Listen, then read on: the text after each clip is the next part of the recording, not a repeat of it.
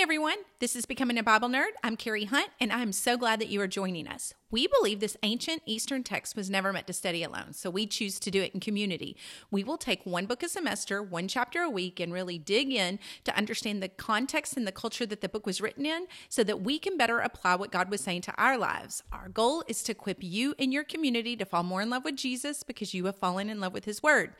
This season, we are going through the books of 1st, 2nd, and 3rd John, and today's episode is 1st John chapter 4. Let's recap. Well, before we get started on this chapter, and it really truly is a recapping of a lot of things that John has said, um, I am taking a minute to share with you how you can support our ministry. We are a listener supported ministry, you can go to becomingabiblenerd.com and click on the giving tab, and you can choose to give a one time gift or give monthly. Um, and that helps us get out material every single week. But with that said, I um, find it super awkward to um, talk about money. And so I've decided this semester that every single week, whenever I ask for your support, I will also highlight another great local nonprofit in the area to give to. And so this week is one that's near and dear to my heart. It's called Be the Need. Um, it's actually um, a family run nonprofit. It's um, Newly's brother and my sister in law. And through Be the Need, they provide a hot daily meal to the children in a slum in Kenya called Soweto. They go there twice a year. They usually spend their entire summer there. And the, many of the kids there, even if they're in a home, they are not having the proper nutrition. And so they have teamed up with some other local organizations that will cook and provide a hot meal for these kids every single day. And they, we live in a small community, and this, like I said, is a family run ministry. And so they really, really, really rely on support, and your support will help feed children. That's something near and dear to God's heart all the way across the world. So um, check them out. They're called Be the Need.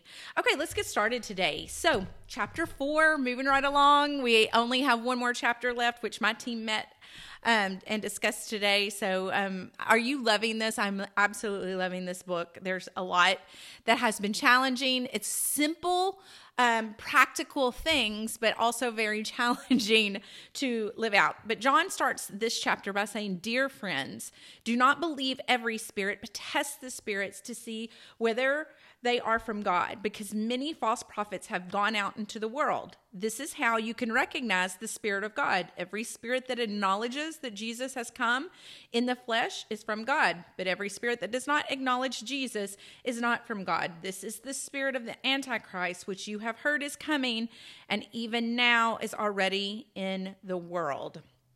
So, you have to ask yourself today, who is Jesus? And the answer has to be fully God fully man. He was the Son of God. He was born human his entire life. He lived on this earth. He died. He rose again, and through him we receive salvation. And John is hitting this hard. Every single chapter he talks about it. It's that's the simplicity of the gospel. That the gospel is that God sent his son Jesus to walk in the flesh among us as a human to take on the sin of the world. And through his death, burial, and resurrection, we have that eternal life. Our sins have been forgiven. and we are made right in the eyes of God and we get to spend eternity with him. That's as simple as it gets. But human kind comes in and complicates things. So John is warning the church that the Holy Spirit isn't the only spirit manifested in this world. He's going to talk about this over the next two chapters and he remember he's addressing those that are in the church. So he's warning believers in the church. And uh, um these believers let's see um, these believers were being deceived by different people coming into the church and giving a false account. In fact, it was very popular this day to teach that Jesus didn't come into a real body. They that um, they were denying his humanity. Where today I feel like we see more groups that are denying his um, his oh, what's the word? Denying his divinity. That's the word I'm looking for. Divinity. Where in John's day, they were denying his humanity. Today, denying his divinity. It doesn't matter here nor there. If both of those things are true, that is a false gospel. He was fully God, fully man. He came, lived as a man on this earth. And um, if there is anything contrary to that, that is the spirit of the Antichrist that is at work already in this world, but will culminate into a political economic figure that the world is going to love and he's going to deceive even the elect the bible warns us. And so john even back then is warning. Now notice um, this that john didn't say that every spirit that denies jesus is of the antichrist. He said every spirit that doesn't confess jesus. There's a difference there. There's going to be a lot of thoughts in this world that Jesus was a good man and he did some good things, but they aren't confessing him as the only way. And so that's how Satan works. He wants to get as close to the truth as he can and then just twist it just enough to where people don't notice.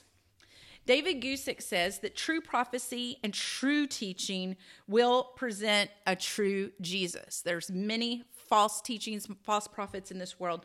But true prophecy, true teaching will present a true Jesus. And in John's, um, oh, I'm getting ahead of myself, getting ahead of myself. In this region, they had the people were struggling to trust the very ones that had walked with Jesus for three years. Um, John and his his follower and his fellow disciples. They literally lived with Jesus. I can't imagine the hours of teaching that they heard, um, things that he talked about about the end times, but yet they were believing false prophets, which is totally crazy. And anything other than the Jesus of the Bible anything other than the Jesus in the Holy Bible, not a prophet's book that, that is going to be elevated above the Bible. Anything other than the Jesus of the Bible is idolatry. It's a false God. It's a substitute, and John labels it the Antichrist. Enduring Word says that we can love, listen to this. I want you to really listen. We can love, we can pray to, and we can know a false, made up Jesus, and he cannot and will not save you. So, how do we know? How do we know that we are worshiping the one true God and, and the true Jesus? We have to get into the word ourselves. And um, this made me think in this section. There was um, a couple of years ago that General Flynn, who is a beloved um, figure in America, patriots love him, and he was at a church, at a church conference, and speaking, and he led the congregation in a unified prayer. You know, whenever you say, repeat after me, don't ever do that unless it is your pastor, your leader, or somebody that you follow, that you've heard, and that you trust. Because when I saw this, you know, there was a reel showing, you know, General Flynn leading a prayer. Immediately, there were certain words that just didn't set right in my spirit. Um, he used language like the seven rays of light and the archangels yes, archangel, that's a biblical word, but that's just, it was a strange, um, strange wording for a prayer. He also said, in the name of your legions of angels. And I was just curious because it's like this, something's not setting right. This is weird. And all these people are just repeating, just blindly repeating. And I have all these radars going off. And um, so it didn't take long to discover that this is language found in occult books. And in fact, the prayer that he prayed was verbatim from a woman named Elizabeth Clark Priest, who was a known occultist and um, dealt with theosophy, which basically Lucifer is the god of theosophy theosophy. That's hard to say. And so here are these people. And if you listen to the rest of the prayer, it's all great language and you could be trucking with it, you know, like tracking, trucking, tracking with it. Um, you can um, be in full agreement with it, but there were just those those few buzzwords that that set my alarm bells off and here everyone is praying this prayer that is for a lucifer um, so i want you to be careful that just because somebody is a guest in your church just because somebody is known and, and popular among uh, politics or Hollywood or any of that does not, and because they're praying to God, does not mean that they are worshiping the same God as you and I. So we got to be careful about this. John warns about it, and we see it even today. So in verse 4, he says, You, dear children, are from God and have overcome them. I love how, again, that grandfather is just encouraging them hey, remember whose you are. You belong to God because the one who is in you is greater than the one in the world. Now, this is a verse that my dad, probably the second verse my dad had us memorize. First one being John 3 16, but um, he would make us repeat after him, Greater is me, is he who is in me than he that is in the world. So anytime that you have fear or anxiety or uncertainty, just quote this verse to yourself because he truly is. He is in, he resides in us. The Holy Spirit resides in us, and he is greater than any power and principality in this world. In fact, um, a lot of people think the opposite of God is Satan, and that is not that's not true. They're not. It's not. They're not on the same playing field. Um, Satan is an enemy that, that seeks to kill, steal, and destroy, but he is not opposite of God. He doesn't have that kind of power. Um, so I do want to encourage you that the one that we serve is an overcomer. He's victorious and he is he is the creator of all things and he will overcome. So know who your dad is and stand in assurance.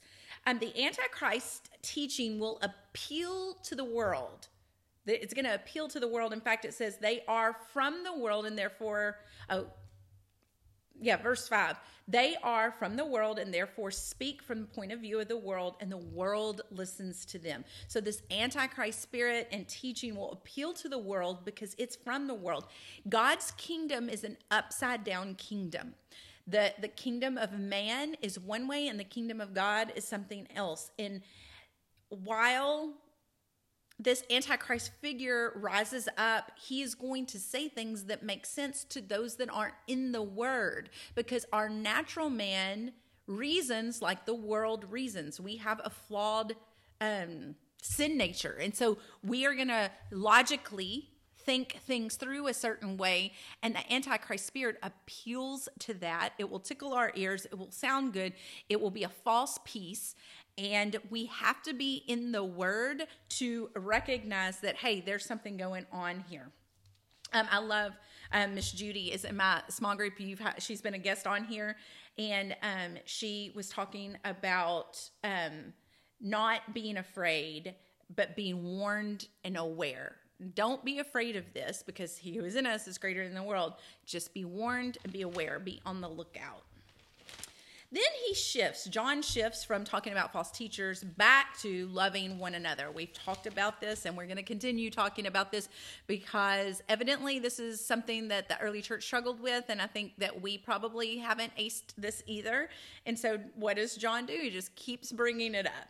In verse 7, he says, Dear friends, let us love one another, for love comes from God, and everyone who loves has been born of God and knows God. Like there the only way you have the capacity to love truly is because you have been born of God. Whoever does not love does not know God because God is love. This is how God showed us his love among us. He sent his one and only Son into the world that we might live through him.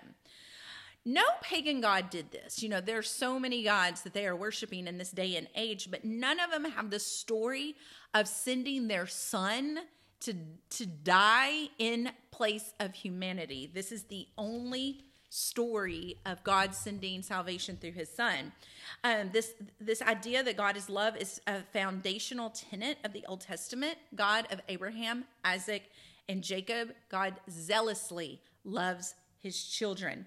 Um, in fact, in Exodus 26, it made me think of that verse where it says, God shows love to a thousand generations of those who turn to faith in him for a thousand generations. If you turn your faith towards him, he will shine his light and his and his zealous love on a thousand generations.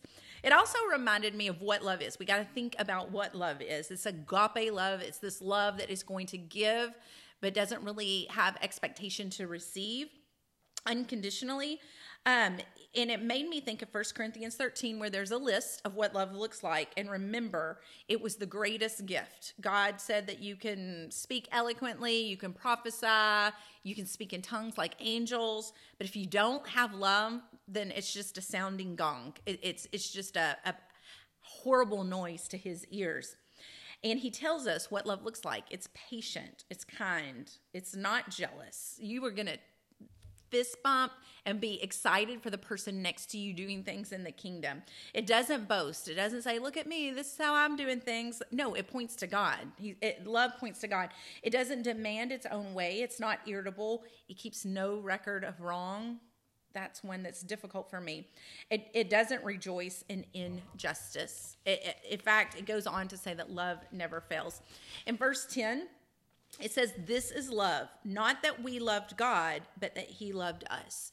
He loved us first. A lot of times, because in human nature, when we love someone, um, we have to earn it um, and we have to do things so that they'll keep loving us. But John is saying, like, you didn't have to do anything. He loved you first before you even knew about love. He loved you first. So, um, he loved you so much that he sent his son as an atoning sacrifice for sin.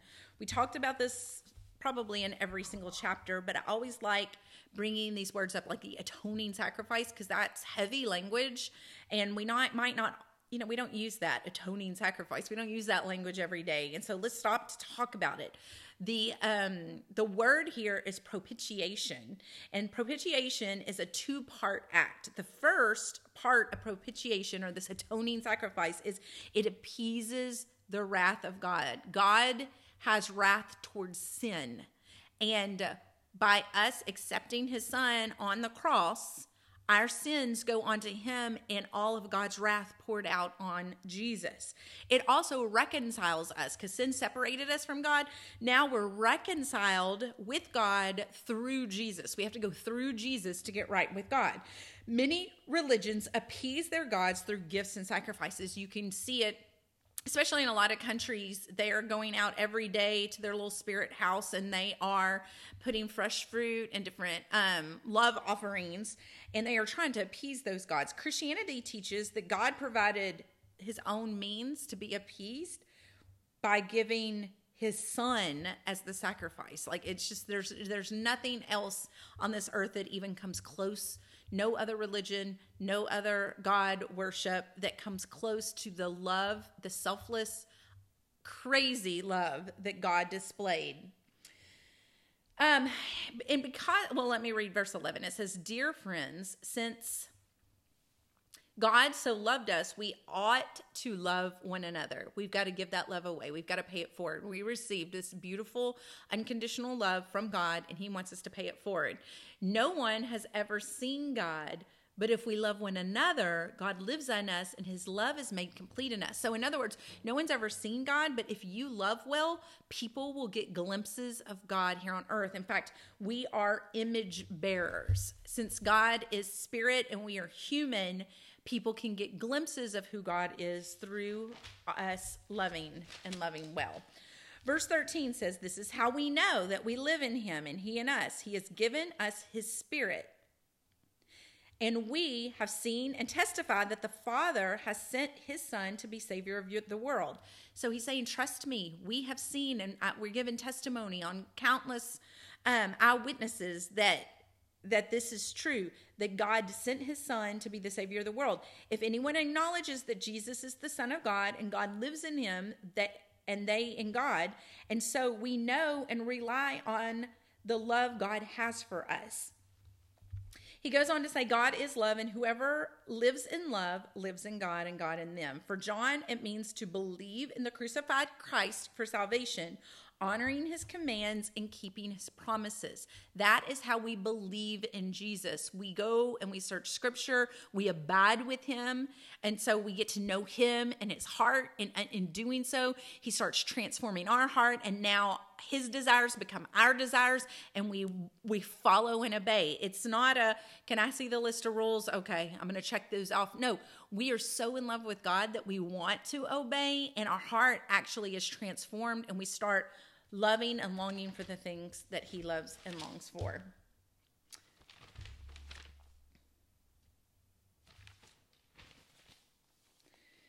He goes on to say that this love is perfected among us so that we will have confidence on the day of judgment. In this world, we are like Jesus. There is no fear in love, but perfect love drives out fear because fear has to do with punishment. No one fears, no one who fears is not made perfect in love.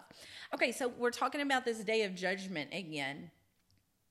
We talk about this a lot, and it is something that we are supposed to live with an expectancy of Christ's return, and that return will follow up by Judgment Day, and that we shouldn't fear it if there is this perfect love who is God, and if He's made that love complete in us, it makes us um or it makes me just talking about the judgment day and hearing this so much in scripture makes me wonder what all Jesus talked to Peter, James, and John about. I bet those hours where they snuck away, there was so much about his second coming coming up.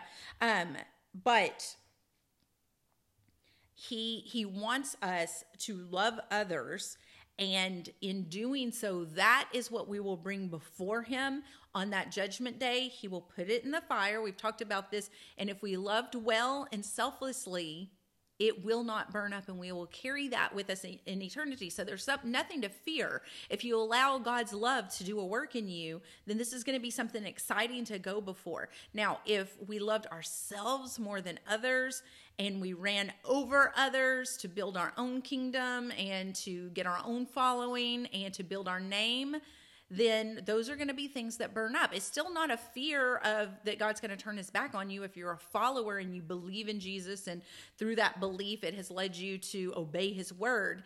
It's just going to burn up all the works that you've done and that's going to be unfortunate.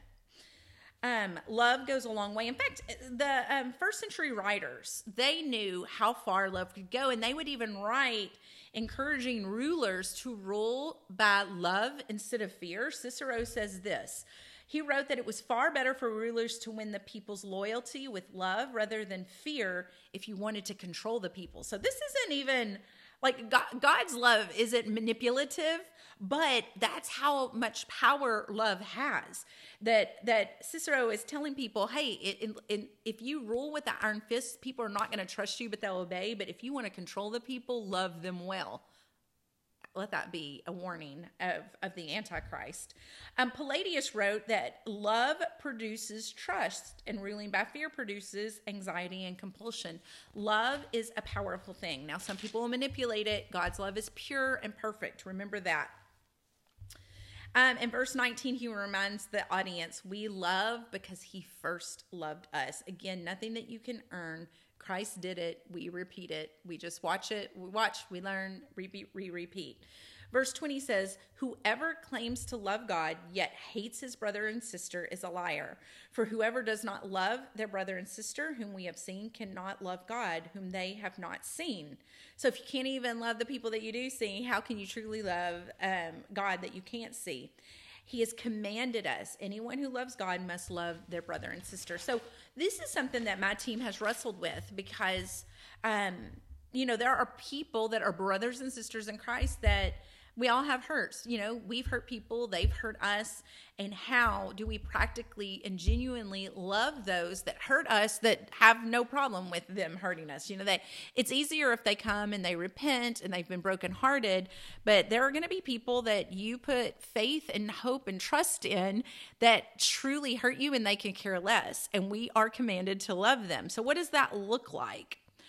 Um, the first thing that um we need to do whenever we start this journey is we need to confess and repent for any record of wrong or bitterness or unforgiveness that is in our heart. We have to admit that. Remember, confession means to come in agreement. So, God, this is sin this is ugly and you have commanded me to love and I'm not loving. So I'm calling it what you call it. It's sin, it's evil, it's disgusting.